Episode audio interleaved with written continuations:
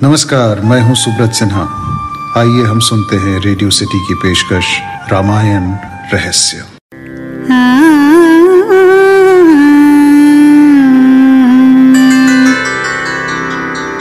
आदिराम तपोवनादिगमनम् हत्यामृगं काञ्चनम् जटायुमरणं सुग्रीवसम्भाषणम् बालिनिर्दलं समुद्रतरणं लङ्कपुरीदाहनम् पश्चाद् रावण कुम्भकर्णहननम् इतवधि रामायणम्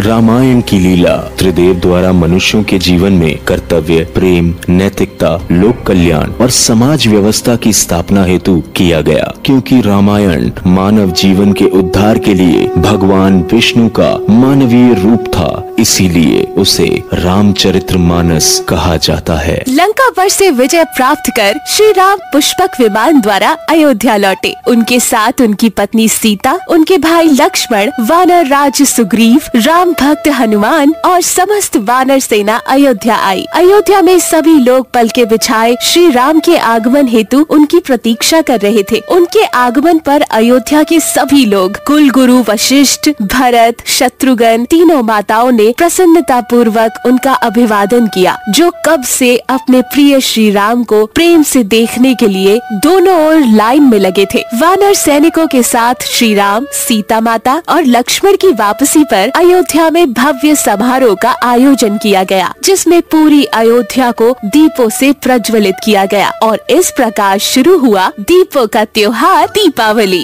इस महान आयोजन का सम्मान करते हुए कुल गुरु महर्षि विशिष्ट ने प्रभु श्री राम के राज्य अभिषेक का औपचारिक अनुष्ठान भी संपूर्ण किया। इसके पश्चात छह महीने खुशी खुशी बीत गए और सभी वानरों को जब अपने सांसारिक कर्तव्यों का स्मरण नहीं रहा, तब प्रभु श्री राम ने उन्हें उनके कर्तव्यों का स्मरण करवाया और वे सब भारी मन से उदास होकर अयोध्या से चले गए। राम राज्य ने अयोध्या को न्याय, नैतिकता और अपने लोगों को खुश करने के साथ घेर लिया। रामायण अनुसार सीता ने लव और कुश नाम के दो पुत्रों को जन्म दिया। रामचरित्र मानस के इस अध्याय को उत्तर कांड कहा जाता है। अब सुनते हैं इंडिया के टॉप टेन माइथोलॉजिकल ऑथर्स में से एक नीलेश कुमार अग्रवाल जी को। नमस्कार मेरा नाम नीलेश कुमार अग्रवाल है। आपने संपूर्ण रामायण को सुना तो आइए अब सभी कांड के बारे में संक्षिप्त में जानते हैं? बाल कांड में 77 सर्ग हैं, जिसमें अयोध्या का वर्णन दशरथ द्वारा पुत्रेष्टि यज्ञ चारों पुत्रों का जन्म विश्वामित्र द्वारा राम और लक्ष्मण का बला और अति बला विद्याएँ प्राप्त करना राक्षसों का वध शिव धनुष तोड़ सीता से विवाह का वर्णन किया गया है। बाल कांड के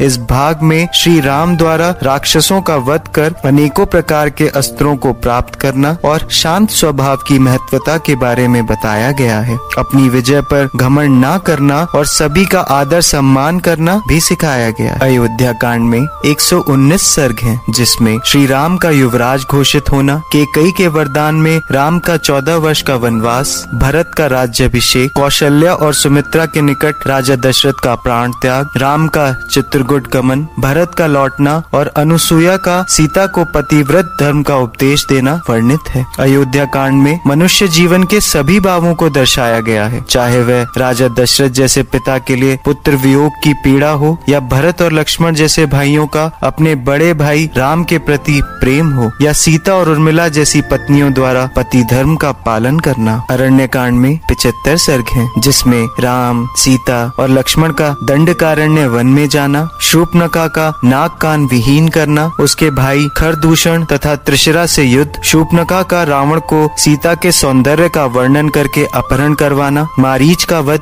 जटायु मरण श्री राम का विलाप, कबंध की आत्मकथा और उसका वध, शबरी के आश्रम में जाना वर्णित है। अरण्य कांड द्वारा समय और काल चक्र की सत्यता, विपरीत परिस्थितियों में एक दूसरे का साथ होना, पति का पत्नी और पत्नी का पति के प्रति क्या धर्म है? शबरी द्वारा जाति, पाति, धर्म, कुल, धन, बल, गुण से ऊपर भक्ति भाव के महत्व को भी समझाया गया है। किशकिंदा कांड में सड़सठ सर्ग हैं, जिसमें राम और हनुमान का मिलन सुग्रीव से मित्रता, बाली का वध, अंगद को युवराज पद देना, चारों दिशाओं में गमन हेतु वानर सेना का संगठन, हनुमान का लंका गमन, संपाति द्वारा सीता का पता लगाना, जामवन द्वारा हनुमान को बल याद दिलाकर समुद्र लांगने हेतु प्रेरित करने का वर्णन है। किशकिंदा कांड द्वारा शक्ति और ज्ञान का प्रदर्शन करना और हनुमान जामवन द्वारा यह शिक्षा दी कि सर्वज्ञानी होकर भी कैसे हमें सदा निरंकारी रहना चाहिए। राम ने जामवंत और सुग्रीव द्वारा यह शिक्षा भी दी कि जाति, धर्म, योनि, ऊंच नीच को पीछे छोड़ निस्वार्थ भाव से जो रिश्ता कायम होता है, केवल वही मित्रता है।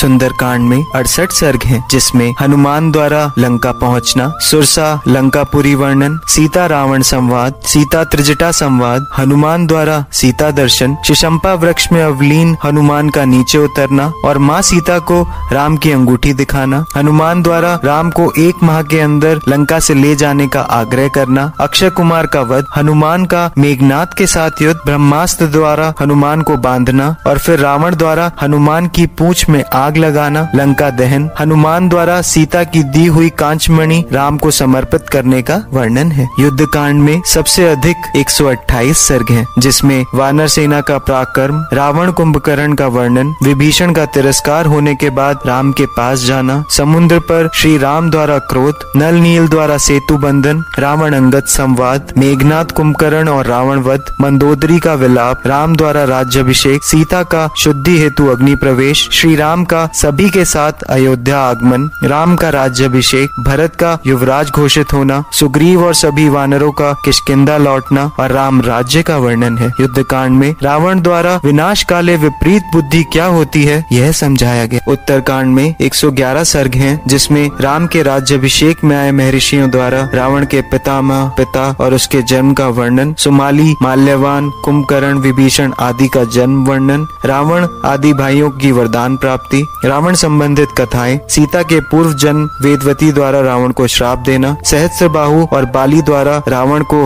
हराना, सीता परित्याग, वाल्मीकि आश्रम में सीता का निवास, निमी, नहुष, ययाति के चरित्र शक्रुन द्वारा लवणासुर वध शंभुक तथा ब्राह्मण पुत्र को जीवन प्राप्ति व्रत्रासुर वध राम द्वारा अश्वमेध यज्ञ, वाल्मीकि के साथ लव और कुश का रामायण गाते हुए अश्वमेध यज्ञ में प्रवेश, सीता का रस्थाल में प्रवेश, भरत, लक्ष्मण और शत्रुघ्न के पुत्रों का पराक्रम, दुर्वासा, राम संवाद, राम और सभी भाइयों का स्वर्ग गमन का वर्णन है। उत्तरकांड में राम द्वारा राजदंड का पालन करना और लक्ष्मण द्वारा प्राण से ज़्यादा वचन के महत्व को समझाया गया। मैं रेडियो सिटी और उनके समस्त सदस्यों का आभारी हूँ कि उन्होंने रामायण रहस्य जैसा प्रोग्राम अपने दर्शकों के समक्ष प्रस्तुत किया और अपने दर्शकों को रामायण का ज्ञान प्रदान करा। मैं आशा करता हूँ कि आगे भी रेडियो सिटी की टीम ऐसे प्रोग्राम प्रस्तुत करती रहेगी होई ही सोई जो राम रची राखा।